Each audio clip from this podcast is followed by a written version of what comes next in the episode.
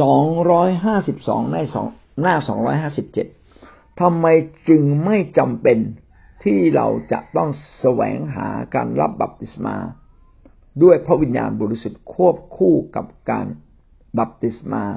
บริสุทธิ์ศักดิ์สิทธิ์ เดี๋ยวพี่น้องฟังฟังเราอาจจะงง ผมขอย่อคำนิดหนึ่งเพื่อเกิดความเข้าใจง่ายคำถามถามว่าทำไมไม่จำเป็นที่เราจะต้องรับบัพติศมาด้วยพระ รับบัพติศมาในพระวิญญาณบริสุทธิ์ควบคู่กับบัพติศมาในน้ำวิธีบัพติศมานี่มีสองอย่าง คือบัพติศมาในพระวิญญาณบริสุทธิ์ จุ่มมิดใต้พระวิญญาณบริสุทธิ์ กับอีกอันหนึ่งจุ่มมิดใต้น้ำบัพติศมาในน้ำซึ่งในนี้ใช้คำว่าบัพติศมาบริสุทธิ์ศักดิ์สิทธิ์ที่ว่าบริสุทธิ์นั้น เพราะว่าเรารับบัพติศมาในพระนามของพระเจ้า คือพระบิดาพระบุตรพระบิดาบริสุทธิ์อะไรก็ตามที่เกี่ยวเนื่องกับพระเจ้า สิ่งนั้นก็ถือว่าบริสุทธิ์ศักดิ์สิทธิ์คำว่าบริสุทธิ์ศักดิ์สิทธิ์เนี่ยเป็นคู่กัน คือบริสุทธิ์ก็แปลว่าศักดิ์สิทธิ์ศักดิ์สิทธิ์ก็แปลว่าบริสุทธิ์คำว่าบริสุทธิ์ศักดิ์สิทธิ์แปลว่า ถูกแยกไว้เพื่อพระเจ้าโดยเฉพาะ อะไรที่ทำเพื่อพระเจ้าโดยเฉพาะหรือเกี่ยวเนื่อง กับพระเจ้าโดยเฉพาะสิ่งนั้นเรียกว่าบริสุทธิ์ศักดิ์สิทธิ์ เช่น ท่านเนี่ยตั้งใจไม่ทำบาปเลย ท่านเป็นคนของพระเจ้าที่บริสุทธิ์ศักดิ์สิทธิ์ ถูกแยกไว้จากโลกแห่งบาป และท่านก็ไม่ทำบาปด้วย เพื่อเป็นคนใหม่ของพระเจ้า พี่น้องจะเห็นว่าถ้าเอาคำว่าบริสุทธิ์ศักดิ์สิทธิ์มาวัดชีวิตคริสเตียน บางคนเนี่ยตกกระป๋องเลยนะครับ ตกเกรดตกชั้นเลย บางคน จะเรียกว่าไม่มีใครก็ได้ที่บริสุทธิ์อย่างแท้จริง แต่ แต่เราก็ถูกแยกไว้เพื่อพระเจ้าแล้ว แล้วค่อยๆบริสุทธิ์นะครับ เอาละทำไมจึงไม่จำเป็นต้องรับบัพติศมาในพระวิญญาณบริสุทธิ์ พร้อมๆกับการรับบัพติศมาในน้ำแปลว่าอะไร แปลว่า ขณะที่ท่านรับบัพติศมาในน้ำท่านสามารถรับพระวิญญาณบริสุทธิ์พร้อม ๆ กันไปก็ได้ แต่ ก็ไม่จำเป็นต้องทำพร้อม ๆกันคำตอบก็คือนอกจากพิธีบัพติศมาศักดิ์สิทธิ์นี้ ก็คือพิธีบัพติศมาในน้ำนี้ เราไม่จำเป็นต้องแสวงหาพิธีบัพติศมาอื่น ๆอีก เพราะว่า โอ้ดีมากเลยดีมาก อันนี้เป็นความคิดที่เดี๋ยวผมอธิบายคำนี้ก่อน เขาบอกว่าพิธีบัพติศมา ในน้ำเนี่ยสำคัญยิ่งกว่าพิธีบัพติศมาในพระวิญญาณบริสุทธิ์อีก ถ้าเรารับพิธีบัพติศมาในน้ำแล้วก็ไม่จำเป็นต้องมีพิธีอื่น ๆ ก็เหมือนกับบอกว่า พิธีบัพติศมาในน้ำเนี่ยนะครับเป็นสิ่งรวบยอดของพิธีบัพติศมาทั้งหมด เป็นสุดยอดของพิธีบัพติศมา เพราะพิธีบัพติศมามีสองอย่าง บัพติศมาในน้ำกับบัพติศมาพระวิญญาณบริสุทธิ์ เมื่อเราบัพติศมาในพิธีศักดิ์สิทธิ์บริสุทธิ์ศักดิ์สิทธิ์ ซึ่งเขาไม่ได้บอกว่าเป็นน้ำนะนะครับ แต่ต้องไปจุ่มมิดน้ำถ้าเรารับพิธีบริสุทธิ์ศักดิ์สิทธิ์แล้ว ในบางภาวะเราสาเราจะได้รับบัพติศมาในพระวิญญาณด้วย แต่ในที่นี้บอกว่าแม้เราไม่ได้สัมผัสถึงพระวิญญาณ ไม่ได้รับการเติมให้เต็มล้นด้วยฤทธิ์เดชของพระวิญญาณ ก็ยังถือว่าการบัพติศมาในน้ำนั้นยังบริสุทธิ์ศักดิ์สิทธิ์อยู่ ถือว่าเป็นความสมบูรณ์สมบูรณ์อยู่ ดังนั้นจึงไม่ต้องคำนึงจนเกินไป ว่าขณะที่ท่านรับบัพติศมาในน้ำนั้น เมื่อท่านโผล่พ้นน้ำขึ้นมา ท่านจะได้รับฤทธิ์เดชของพระเจ้าอย่างเต็มล้นเต็มขนาดหรือไม่ คือเมื่อเราไปรับบัพติศมาในน้ำเนี่ย เรายืนยันความเชื่อ ความเชื่อของเราก็เพิ่มขึ้นเนาะแต่ความเชื่อที่เพิ่มขึ้นนี้ ท่านได้รับการเติมเต็มด้วยฤทธิ์เดชของพระเจ้า อย่างมีพลังหรือไม่ เรามายกตัวอย่างกรณีพระเยซูคริสต์เมื่อไปจุ่มมิดน้ำและโผล่พ้นน้ำขึ้นมา พระองค์เนี่ยมีพระวิญญาณบริสุทธิ์มาสวมทับ พระคัมภีร์เขียนไว้ว่า เป็นเหมือนพระวิญญาณบริสุทธิ์ดัง เป็นเหมือนหรือดังนกพิราบมาเกาะอยู่เหนือพระองค์นะครับ เกาะที่ไหลหรือเกาะที่ศีรษะก็ได้เกาะ เหมือนกับว่ายอนบัพติสโต ผู้ให้บัพติศมาคนเนี้ยเขาได้เห็นว่ามีอาการบางอย่างของพระคริสต์ที่แสดงออกมาว่าพระองค์ได้รับการเจิมด้วยพระวิญญาณบริสุทธิ์เกิดฤทธิ์เดชในตัวพระองค์เอง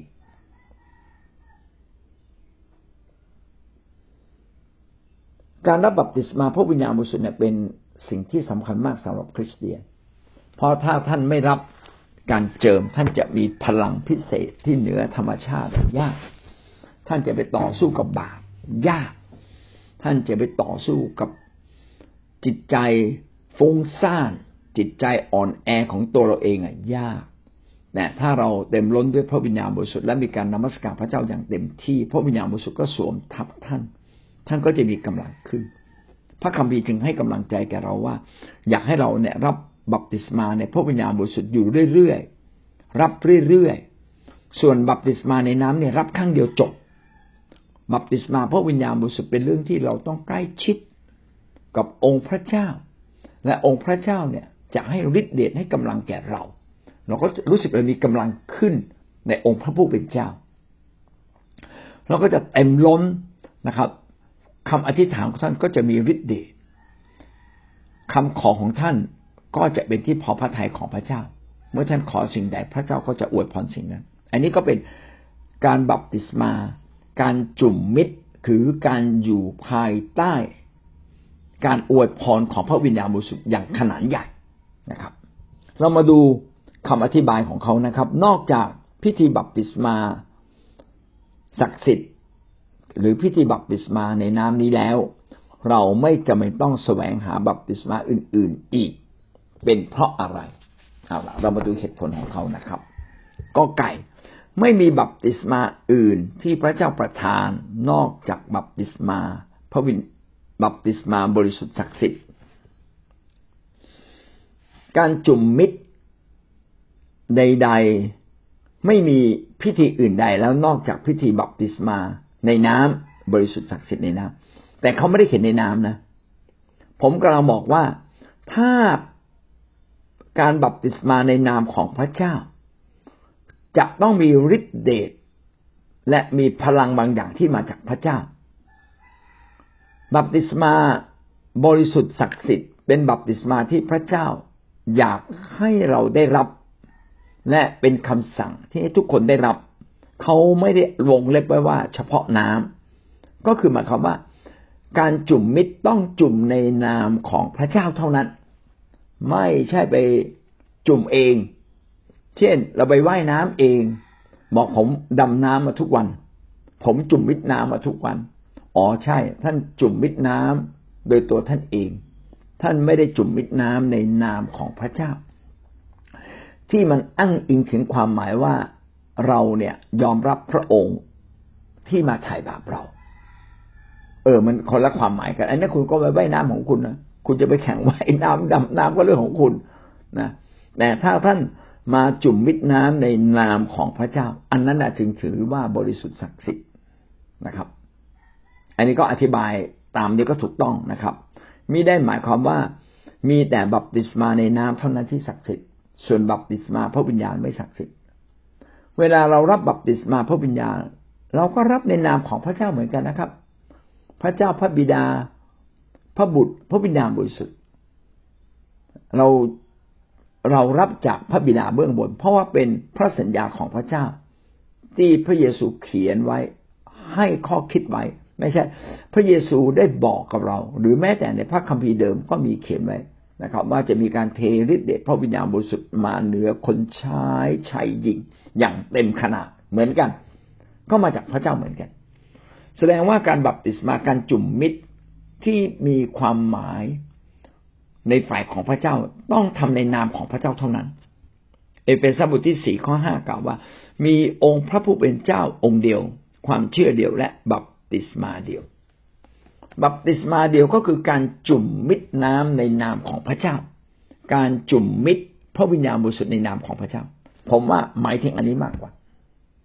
เพราะว่ามันเพราะว่าพระคัมภีร์มีพูดถึงการบัพติศมาในพระวิญญาณ และถ้าเราพูดว่าการบัพติศมาในพระวิญญาณเนี่ย ไม่ใช่การบัพติศมาที่มาจากพระเจ้า ก็ผิด เพราะคำว่าพระวิญญาณก็บอกอยู่แล้ว ว่า เป็นพระเจ้า เพราะพระวิญญาณก็คือพระเจ้า เป็นวิญญาณจิตของพระเจ้า ที่อยู่เหนือเรา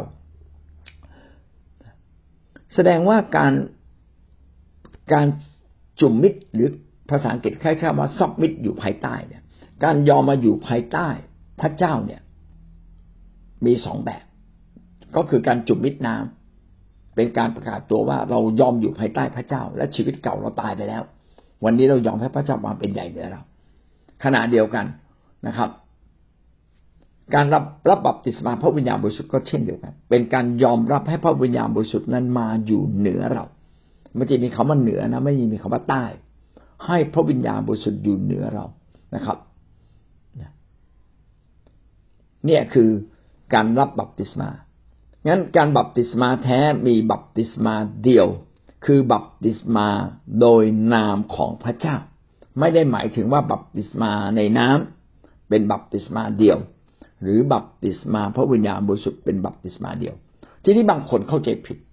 คิดว่าผมรับบัพติศมาแล้ว ผมรับบัพติศมาในน้ำแล้ว ดังนั้นผมไม่จำเป็นต้องรับบัพติศมาพระวิญญาณบริสุทธิ์ เออนะ คือคิดอย่างนี้ถามว่าผิดพระคัมภีร์ไหมมันไม่ถึงกับผิดแต่ไม่ครบถ้วน นะครับ ไม่ครบถ้วนพระวิญญาณบริสุทธิ์ที่เราที่ให้กำลังกับเราเป็นสิ่งที่สำคัญมาก ถ้าเราไม่มีพระวิญญาณบริสุทธิ์ เราจะวนเวียนอยู่กับความคิดของเราเองอำนาจของพระเจ้าฤทธิเดชของพระเจ้า การทำงานของพระเจ้าที่อยู่ในเรานั้น จะน้อยมาก มันอยู่ที่การตัดสินใจของเราเลย แต่ถ้าพระวิญญาณบริสุทธิ์อยู่กับเรา พี่น้อง จะมีกำลังของพระเจ้าที่อยู่ภายในเราในการช่วยตัดสินใจชีวิต การรับบัพติศมาในพระวิญญาณบริสุทธิ์จึงเป็นสิ่งสำคัญนะครับ อย่างยิ่ง แม้ว่าพระคัมภีร์จะไม่ได้สั่งว่าท่านจะต้องรับพระวิญญาณบริสุทธิ์ เท่านั้นถึงจะรอด แต่ถ้าไม่รับบัพติศมาในน้ำแสดงว่าเรายังปฏิเสธ เรื่องความรอดนะครับ ถ้าเรายอมรับเรื่องความรอดก็ต้องยินดียอมรับคำสั่งนี้ของพระเจ้าว่ามาแสดงความมั่นใจว่าท่านยอมรับการไถ่บาปของพระคิดด้วยการจุ่มมิดน้ำถ้าเราไม่ยอมรับการไถ่บาปของพระคริสต์โดยการจุ่มมิดน้ำอาจจะเฉยๆนะอาจจะว่าข้างในเราไม่มีความเชื่อนะเพราะว่าบางคนไม่พร้อมนะบางคนไม่สะดวกนะครับ อย่างนี้เป็นต้นแต่ เราต้องมีวันหนึ่งไปจุ่มมิดน้ำเพื่อแสดงออกถึงความเชื่อว่าเราเชื่อในพระเจ้าและเรารอดแล้วนะครับ แต่ถ้าเราไม่แสดงออกโดยที่เรามีโอกาสก็ต้องมาตรวจเช็ค ความคิดของเราว่าทำไมเราไม่รับ เราปฏิเสธไหมไม่ยอมรับไหมถ้าเราไม่ได้ไม่เราเราไม่ได้มีการปฏิเสธ ไม่ได้มีการไม่ยอมรับ แต่ไม่พร้อมนะครับ แล้วเราชักกระเยอะ ถ้าชักกระเยอะนี่ก็ไม่ค่อยถูกนะครับ ไม่เอา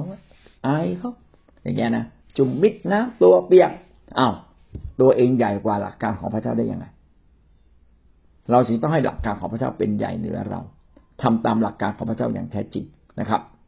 ทีนี้คำว่าบัพติศมาเดียวไม่ได้หมายความว่าเป็นแค่บัพติศมาในน้ำแต่หมายถึงการบัพติศมาอยู่ภายใต้พระเจ้า ซึ่งมีสองแบบ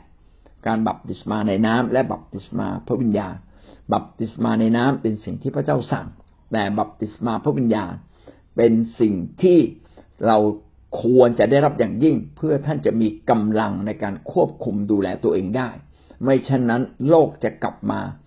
มีอำนาจเหนือท่านมารซาตานจะกลับมามีอำนาจเหนือท่านในเวลาที่เราอ่อนแอที่สุดนะครับ ข้อสังเกตคำสอนเกี่ยวกับบัพติศมาในคีบรูบทที่หกข้อสองมิได้หมายความว่าคริสเตียนมีพับ มีพิธีบัพติศมาหลายประเภท แต่หมายถึงเราต้องแยกพิธีบัพติศมาที่แท้จริง ออกจากพิธีการล้างชำระต่างๆ ซึ่งเป็นธรรมเนียมหรือการกระทำโดยทั่วไปในสมัยโบราณ ให้ไปดูมาระโกบทที่เจ็ดข้อสี่มีพิธีล้างชำระหลายแบบนะครับ ในยุคพระเยซูเช่น การล้างมือ เขามีกฎเกณฑ์การล้างมือจะต้องเทน้ำขนาดไหนต้องอมือต้องทำทำรูปร่างอย่างไรซึ่งตรงนี้เนี่ยเป็นกฎเกณฑ์ของพวกฟาริสีธรรมจารย์ ไม่มีในพระคัมภีร์เดิม เลยแม้สักนิดเดียวว่าต้องล้างมือแบบไหน หรือนะครับการล้างถ้วยล้างชามใช่ไหมครับเขาก็มีพิธีของเขาในการล้างถ้วยล้างชามพิธีชำระล้าง แต่สิ่งเหล่านั้นมันล้างมันไม่ได้ล้างถึงใจ ที่สำคัญพระเจ้าอยากให้เราล้างใจเรา ก็คือการกลับใจใหม่นะดังนั้นการชำระชีวิตที่แท้จริงคือการกลับใจใหม่นะครับ การกลับใจใหม่เป็นการชำระล้าง เมื่อเราพูดกับพระเจ้าบอกข้าพระองค์ขอสารภาพข้าพระองค์ได้ผิดอะไรไปนะครับ ได้ผิดอะไรไปแล้ว สิ่งนี้เมื่อเราพูดออกมา และเราขอโทษพระเจ้าและเราเริ่มต้นชีวิตใหม่ เราก็ได้รับการชำระล้างบาปจากพระเจ้าทันที บาปนั้นก็ไม่มีสิทธิ์เหนือเราอีกต่อไปนะครับอันี่ก็เป็นวิธีการชำระล้างทางจิตวิญญาณทางชีวิต ดังนั้นหลายคนเนี่ยแค่ไปอาบน้ำแค่แต่งตัวดีๆ ดูสวยงาม ก็ไม่ได้ถูกชำระล้างถึงภายใน อันนี้ไม่ถูก นะพิธีกรรมต่างๆ ในอดีตซึ่งไม่เกี่ยวข้องกับธรรมบัญญัติ และเป็นการตั้งขึ้นมาของมนุษย์จึงเกินเลยเถิดจากกฎเกณฑ์ของพระเจ้า กฎเกณฑ์ของพระเจ้ามีนิดเดียวนะครับ ก็คือให้เรานะครับ รับการชำระล้างถึงวิญญาณจิต รับการชำระล้างบาปถึงวิญญาณจิตในชีวิตของเรา และผู้ที่ทำได้ ก็คือพระเจ้า ผู้ทรงสร้างมนุษย์ให้มีวิญญาณจิต ผู้ทรงเป็นเจ้าของวิญญาณจิตของมนุษย์เท่านั้นจึงจะทำได้ ถ้าเราไปหาพระอื่น บอกไม่เป็นไรหรอก เออฉันยกโทษ เธอเอาวัวมาถวายตัวหนึ่งเอาเงินมาทำนู่นทำนี่ ไปทำดีนะครับแล้วพระองค์ไหนล่ะ จะเป็นผู้ที่ยกโทษความผิดบาปเราได้ในเมื่อเขาไม่ใช่พระเจ้าผู้ทรงสร้างจิตวิญญาณมนุษย์ และเป็นพระเจ้าที่ไม่มีอำนาจเหนือจิตวิญญาณเรา เขาจะยกโทษให้กับเราได้อย่างไรนะครับ ยกโทษทางกายภาพได้ทางธรรมชาติได้ แต่ยกโทษความผิดบาปที่ลึกในจิตวิญญาณมนุษย์นั้นไม่ได้นะครับ มีแต่พระเจ้าเท่านั้นที่สามารถยกโทษให้กับเราได้ นั่นคือข้อกอไก่ทำไมไม่จำเป็นต้องแสวงหาการรับบัพติศมาด้วยพระวิญญาณบริสุทธิ์ควบคู่กับการบัพติศมาพระวิญญาณบริสุทธิ์ ในที่นี้เขาตีความว่า บัพติศมาพระวิญญาณบริสุทธิ์กับบัพติศมา บริสุทธิ์ศักดิ์สิทธิ์หรือบัพติศมาในน้ำนั้น เป็นคนละอันกัน แล้วก็บอกว่าให้ทำตามบัพติศมาในน้ำซึ่งเป็นคำสั่งของพระเจ้า แต่ที่ผมอธิบายไว้นะครับ ก็หมายกำลังบอกว่า ทั้งบัพติศมาพระวิญญาณบริสุทธิ์และบัพติศมาในน้ำนั้น ต่างเป็นบัพติศมาในพระนามแห่งพระเจ้า เหมือนกัน เพราะฉะนั้นจึงมีความ ศักดิ์สิทธิ์มีความสำคัญพอๆกัน เพียงแต่ว่าการบัพติศมาในน้ำเป็นสิ่งที่พระเจ้าสั่ง เพื่ออะไรเพื่อเป็นการยืนยันว่าเราเชื่อในองค์พระคริสต์ผู้ทรงไถ่บาปเรา และเรามั่นใจแบบนี้ ความเชื่อนี้แหละทำให้เรารอดแสดงว่าบัพติศมาในน้ำ หรือเรียกว่าบัพติศมาบริสุทธิ์ศักดิ์สิทธิ์เป็นบัพติศมาขั้นพื้นฐานที่จำเป็นจริง ๆ เป็นการยืนยันความเชื่อในตัวเรา ถ้าเราไม่มีความเชื่อเช่นนี้เราก็ไม่รอดอยู่แล้วนะครับงั้นวันนี้เราก็จบข้อกอไก่ก่อน ผมขึ้นข้อขอไข่แล้วก็ไว้พรุ่งนี้ค่อยพูด มีขอไข่ขอควายด้วยนะครับ พิธีบัพติศมาศักดิ์สิทธิ์ไม่ใช่พิธีบัพติศมาด้วยน้ำหรือด้วยพระวิญญาณบริสุทธิ์เพียงอย่างเดียวเท่านั้น แต่เป็นพิธีบัพติศมาที่ต้องประกอบด้วยน้ำและพระวิญญาณบริสุทธิ์โอ้โหดีมากเลยพรุ่งนี้เขาอธิบายกันครับ เรื่องบัพติศมาว่าสำคัญอย่างไรก็ได้รับคำสอนจากอาจารย์วันนี้ก็เป็นสิ่งหนึ่งเป็นมิติใหม่ คือคือบางบางอย่างยังไม่เข้าใจครบครันเหมือนกับที่อาจารย์สอน แต่ที่อาจารย์สอนวันนี้ละเอียดมากเลยนะครับ ราะฉะนั้นพี่น้องที่เข้ามาผูกพันตัวในคิดจักเมื่อเราจะให้ขอรับบัติมาเราก็ต้องสอนทุกครั้ง แต่การสอนบางครั้งไม่ได้ลึกเลยนะครับ ก็นึกถึงคำที่อาจารย์สุกิจได้สอนเมื่อประชุมภาคนะครับ เราจะเห็นว่าพระเจ้าก็ให้ผู้นำนะครับที่ให้สิ่งใหม่ ๆ เกิดขึ้น โดยที่เราไม่เคยมีประสบการณ์ เราไม่เคยได้รู้และฟังมาก่อน ก็เป็นสิ่งหนึ่งที่จะทำให้พี่น้องมีความมั่นใจ นะครับ ในการเดินกับพระเจ้าไม่ว่าการรับปฏิมาหรือว่าการดำเนินชีวิตด้วยความเชื่อ นี่ก็เป็นสิ่งหนึ่งนะครับ ที่พระเจ้าก็ให้คำใหม่ ๆ แก่ผู้นำที่ปกคลุมผู้รับใช้ของพระเจ้าอยู่ทั่วประเทศไทยในการสอนนี่จะทำให้ครับพี่น้องที่เชื่อในพระเจ้าขอได้เข้าใจว่าบัพติศมาในน้ำสำคัญอย่างไรหรือว่าบัพติศมาด้วยพระวิญาณบริสุทธิ์สำคัญอย่างไร ถ้าขาไม่รับบัพติศมาได้ไหม ได้รับเขาจะได้รับความรอดจริงไหมอะไรแบบนี้ อาจารย์ก็สอนชัดเจนมากครับขอบคุณมากครับส่วนเป็นผู้หลักผู้ใหญ่ในคิดจักของเรานะครับ เป็นเป็นรุ่นพี่ผมอีกทีหนึ่งผมก็นับถือแล้วก็ยกย่องอาจารย์มากเลย อาจารย์ก็ตั้งใจฟังอย่างมากในการฟังแล้วก็แลกเปลี่ยนนะครับ ก็ขอบคุณอาจารย์อย่างสูงนะครับอาจารย์ก็มาพูดอีกครั้งหนึ่งทำให้รู้ว่าบางครั้งเนี่ยเรา อาจจะเรียนพระคัมภีร์มากมีความรู้มากบางทีเราก็อาจจะไม่ได้รู้ตัว เราอาจจะมีความหญิงก็ได้ เราอาจจะไม่รอดก็ได้ แต่ถ้าเราไม่ได้พึ่งพาพระเจ้าไม่ได้พึ่งพาพระเยซู เราอาจจะไม่รอดก็ได้แต่ในการที่เรามีความรู้มาดีชอบเรียนรู้อะค่ะชอบเรียนรู้มากก็เลยมันทำให้เราได้กระหนักว่าเออบางครั้งเราอย่าหยิงหน้า เราต้องถ่มใจไว้อย่างเนี้ยค่ะ เพราะว่าการถ่มใจเท่านั้นแหละค่ะที่จะทำให้เราพึ่งพาพระเจ้า ความถ่มใจมันทำให้เรารอดมันทำให้เราไม่หยิง แล้วก็อีกส่วนหนึ่งที่ได้ก็คือการที่เรารับปฏิสมาเราสามารถรับพระวิญญาณในสุดได้เลย ในตอนที่เราขึ้นจากน้ำเราสามารถรับพระวิญญาณบริสุทธิ์ได้อาจารย์ค่ะขอบคุณค่ะ เมื่อเรารับพระวิญญาณบริสุทธิ์ หรือบัพติศมาพระวิญญาณบริสุทธิ์ อธิบายตรงนี้นิดหนึ่งครับว่าการบัพติศมาพระวิญญาณบริสุทธิ์เนี่ย เราจะใช้เฉพาะที่เราได้รับบัพติศที่เราได้พูดภาษาแปลกๆหรือรับบัพติศมาเป็น พระวิญญาณบริสุทธิ์ครั้งแรก เราจะ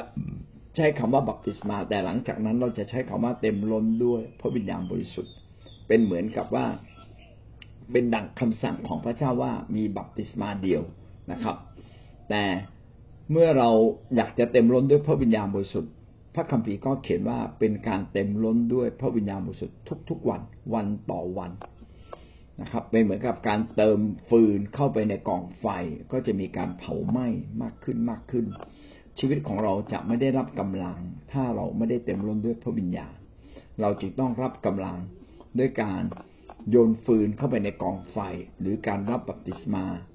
การเต็มล้นด้วยพระวิญญาณบริสุทธิ์นะการเต็มล้นด้วยพระวิญญาณบริสุทธิ์จะทำให้เรารับกำลัง ทีนี้จำเป็นไหมที่เราจะต้องเป็นการพูดภาษาแปลกๆอย่างเดียว ไม่จำเป็น เราสามารถรับการเติมจากพระวิญญาณบริสุทธิ์ทานหลายวิธี เช่น การนมัสการพระเจ้า เมื่อเราพบกับพระเจ้าพี่น้องจะเกิดสัมผัสถึงภายในได้เลยว่าเกิดความแปลกประหลาดใจ เกิดความตื่นเต้นภายใน เราจะไม่อยากทำบาปแต่อยากจะพูดดีทำดี การที่เราอธิษฐานจนติดลมบนมอบถวายตัว คือการอธิษฐานติดลมบนเนี่ย เป็นการอธิษฐานแบบมอบถวายตัว ทุกอย่างที่เราเกี่ยวกับพระเจ้าเนี่ย จะต้องเป็นเรื่องที่พระเจ้าเป็นใหญ่เหนือเรา ถ้าพระเจ้าไม่ได้เป็นใหญ่เหนือเรา เรายังเป็นใหญ่เหนือพระเจ้าอยู่ ก็ยังไม่ใช่เป็นการเต็มล้นด้วยพระวิญญาณบริสุทธิ์ พระเจ้าต้องเป็นใหญ่เหนือเรา นั่นแหละเป็นอาการของการเต็มล้นด้วยพระวิญญาณบริสุทธิ์ แล้วจะแสดงออกมาอย่างไรบ้าง เช่น ท่านจะพูดภาษาแปลกๆได้ ท่านจะพยากรณ์ได้ ท่านจะเผยพระวจนะ ท่านจะสัมผัสถึงการเคลื่อนไหวของพระวิญญาณบริสุทธิ์ท่ามกลางที่ประชุม ท่านจะมีฤทธิ์เดชท่านจะมีถ้อยคำเจาะจงที่มาจากพระเจ้า ไม่ใช่เอาพระคัมภีร์มาอ่านนะครับ แต่ต้องเป็นถ้อยคำเจาะจงที่พระเจ้าอยากให้พูดอยากให้อ่าน แล้วก็จะเป็นที่แตะต้องใจคนนะครับ ก็สิ่งนี้ก็เป็นสิ่งที่สำคัญ การที่เราอดอาหารอธิษฐาน และเราอธิษฐานอยู่เรื่อยๆ ก็เป็นการแสวงหาการเจิมของพระวิญญาณบริสุทธิ์เขาจึงใช้คำนี้นะครับว่าจงแสวงหาการเจิม แสวงหาการเต็มล้นด้วยพระวิญญาณบริสุทธิ์ แล้วเราจะแสวงหาได้ที่ไหน ก็ที่ที่มีการแสวงหาพร้อม ๆกัน เช่นเมื่อมีการประชุมกันสามสี่คนร่วมใจกันอธิษฐานที่ไหน ก็จะมีพระวิญญาณบริสุทธิ์สำแดงและออกฤทธิ์อยู่ที่นั่น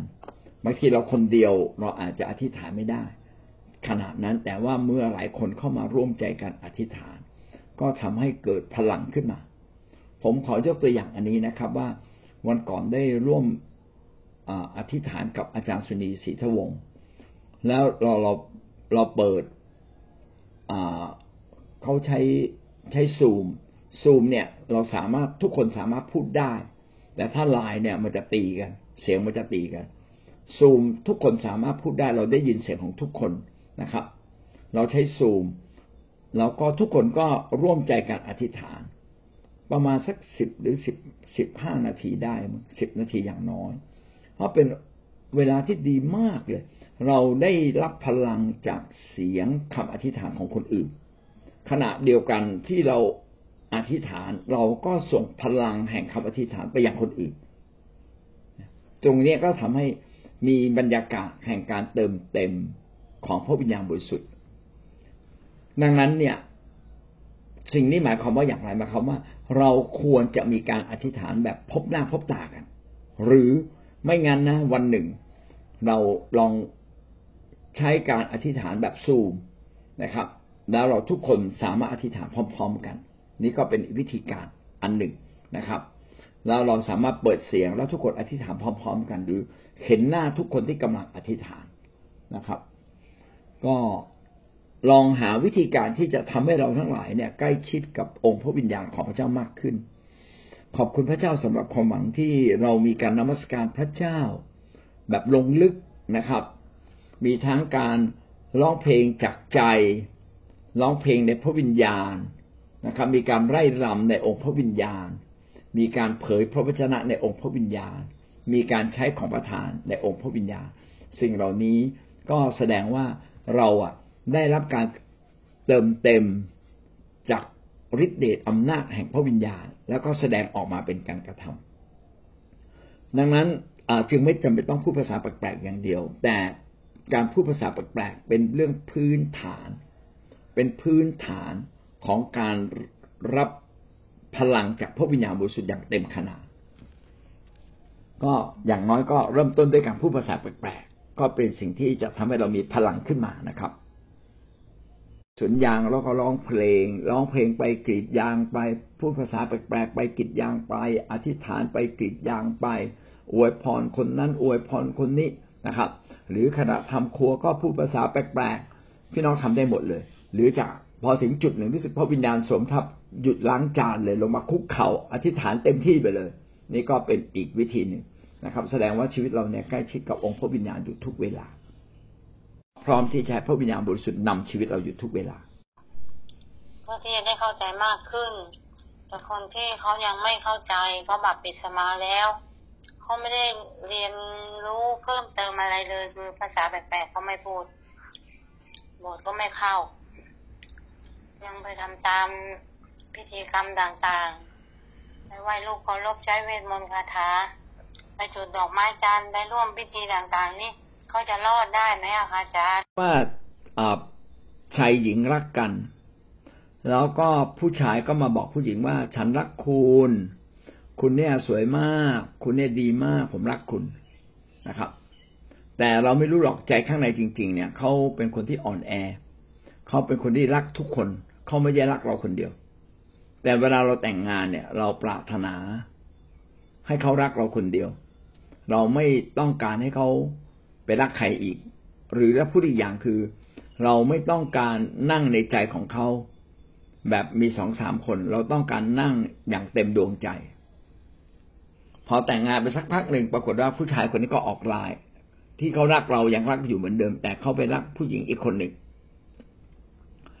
อันนี้ก็ทำให้เรานะรู้สึกอึดอัดใจว่าเอาตกลง คุณรักฉันแบบไหนกันแน่ คุณรักฉันคนเดียวหรือรักหลายหลายคน เราไม่ต้องการแต่งงานกับคนที่รักหลายหลายคน เราต้องการแต่งงานกับคนที่รักเราคนเดียว เรื่องของพระคริสต์ก็แบบเดียวกันครับ พระคริสต์ปรารถนาที่จะเป็นเจ้าของวิญญาณจิตของเราคนเดียว ไม่ปรารถนาให้วิญญาณจิตของเรานั้น เป็นวิญญาณจิตที่แบ่ง ให้กับอำนาจอื่น ๆ หรือวิญญาณอื่น ๆ พระคัมภีร์เขียนว่าพระองค์นั้นเป็นพระเจ้าหึงหวง ถ้าเราไปรักอีกคนหนึ่ง พระองค์ก็ขึงเราอะ เอาไหนบอกรักเรา จริง ๆ เจ้ารักเราเจ้ารักคนอื่นด้วยนี่ ก็แสดงว่าเจ้ารักเราไม่จริงนะครับ เพราะฉะนั้นมนุษย์ก็ยังรู้เลยนะครับว่า เออ ผู้ชายคนนี้ไม่ถูก ไม่ได้รักเราคนเดียว หรือในทางตรงกันข้ามกันนะผู้หญิงคนนี้ก็ไปรักหลายคน ฉันก็ไม่เอาทั้งต้องต้องการเป็นเจ้าของเธอคนเดียว เรื่องของพระเจ้า ก็ยิ่งกว่าลึกซึ้งยิ่งกว่านั้นอีก คือพระองค์ก็ทรงรู้ดี ใครก็ตามที่ไม่ได้รักพระองค์อย่างแท้จริงนะครับ พระองค์ไม่ตอบคำอธิษฐานของเขานะครับ จนกว่าเขาจะกลับใจ ถ้าเขาไม่กลับใจเขาก็ต้องรับการถูกลงโทษจากบาปจากงานสาปาไปเรื่อยๆเรื่อยๆเรื่อยๆจนกว่าวันหนึ่งเขาจะเข้าใจและตัดสินใจถูก ซึ่งสิ่งนี้เป็นสงครามไฟวิญญาณ ผมกล้าพูดได้ ข่าวประเสริฐถูกแพร่ไปเยอะมาก แต่คนจำนวนมากที่รู้ข่าวประเสริฐ ก็ไม่ต้อนรับข่าวประเสริฐ หรือหลายคนที่เป็นคริสเตียนแล้ว รู้เรื่องข่าวประเสริฐและรู้ได้ลิ้มรสแล้ว ว่าเรื่องของพระเจ้าดีอย่างไร เรื่องของพระคริสต์ดีอย่างไร แต่ถึงจุดหนึ่งใจไม่แน่วแน่กับพระองค์ก็ปฏิเสธพระองค์และทิ้งพระองค์ไป มีคนจำนวนมากที่เป็นอย่างนี้นะครับ นี่เป็นสงครามไฟวิญญาณที่ต้องอธิษฐานเผื่อคน ต้องคอยประคับประคองคน และที่สำคัญที่สุดคือคนคนนั้นต้องกลับมา มีความเชื่อเดียว ถ้าไม่มีความเชื่อเดียว ไม่ได้มั่นใจในพระเจ้าจริง ๆ พระองค์ก็ไม่สามารถที่จะช่วยเหลือเราได้อย่างแท้จริง ก็อยู่ที่วินาทีสุดท้ายก่อนที่เขาจะตาย เขาจะสำนึกในเรื่องนี้ไหม ถ้าเราทำดีกับเขาอยู่เรื่อยๆ วันหนึ่งเขาจะสำนึก แต่ถ้าเราทำร้ายเขาอยู่เรื่อยๆ เขาจะเห็นความร้ายที่เราไปด่าเขาว่าเขา เขาจะไม่ไม่สำนึก เพราะความสำนึกเนี่ย มาจากความดี เหมือนอย่างที่พระคริสต์ต้องมาตายที่กังเขนทำไมทำไมพระเจ้าไม่ลงมาบอกว่าฟาดให้ตายฟาดให้ตาย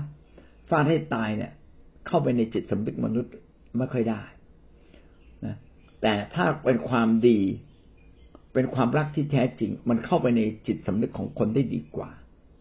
ดังนั้นถ้าเราจะชนะคนพระคัมภีร์จึงเขียนไว้ว่า จงชนะความชั่วด้วยความดี อันนี้ก็เป็นวิธีการต่อสู้ไฟวิญญาณ ถ้าท่านจะต่อสู้ไฟวิญญาณก็อย่าใช้การด่า ใช้การการเกลียดชังนะครับ แต่จงใช้วิธีความรักนะครับ ที่ถ่อมใจ และพี่น้องจะพบว่าถึงจุดหนึ่งเขาก็จะเกิดความเข้าใจ และก็อยู่ที่ตัวเขาจะยึดสิ่งนี้ไว้ตลอดไปหรือไม่ ถ้าก็ไม่ยึดไว้ตลอดไปเขาก็ล้มลง เหมือนกรณีดาวิดกับซาอูล ดาวิดเนี่ยถูกไล่ล่า แต่ดาวิดก็ใช้วิธีถ่อมใจ แล้วก็ ให้อภัยซาอูล ถึงขนาดซาอูลจะต้องร้องไห้ทั้งสองครั้ง ว่าดาวิดเจ้าชอบทำยิ่งกว่าเรา เพราะว่าดาวิดไว้ชีวิตซาอูล แต่ความรู้สึกดี ๆ แบบเนี้ยไม่ได้มีความรู้สึกนาน ถ้าซาอูลไม่ได้กลับใจอย่างแท้จริงทำให้สำนึกร้องไห้ก็จริง โอ้ดาวิดเจ้าดีกับเราขณะนี้เจ้าไม่ฆ่าเรา เรามันผิดเองเราชั่วเอง แล้วก็ยกทัพกลับบ้าน แต่อยู่ได้ไม่นาน ก็รู้สึกขุนข้องหมองใจนะครับ อยากจะฆ่าดาวิดอีกเพราะกลัวว่าดาวิดจะมาแย่งบัลลังก์ของเขานะก็มาตามล่าดาวิดอีกนะเห็นไหมครับว่านี่ซาอูล ชีวิตซาอูลเป็นตัวอย่างที่ชัดให้เราเห็นว่าการกลับใจเนี่ย ไม่ใช่กลับใจครั้งเดียว กลับใจหลายหลายครั้ง กลับใจทุกๆครั้ง เราจึงจะกลายเป็นคนใหม่อย่างแท้จริงนะครับ ถ้ากลับใจแบบ กษัตริย์ซาอูลก็แป๊บเดียวนะครับ แล้วก็กลับไปทำชั่วอีกชีวิตมนุษย์เราเนี่ย กว่าจนถึงวันที่เราจากโลกนี้ไป เป็นขั้นตอนแห่งการต่อสู้ทั้งสิ้น ที่เราจะต้องยึดหลักการของพระเจ้า และเราต้องกลับใจอยู่ทุกเวลา ต้องยึดพระเจ้าอย่างแท้จริงเราจึงจะรอด ไม่เช่นนั้นไม่รอด และวัดตอนไหน วัดวินาทีสุดท้ายว่าเวลานั้นเราได้กลับใจจริงไหม ถ้าไม่กลับใจก็คงไม่รอดนะครับ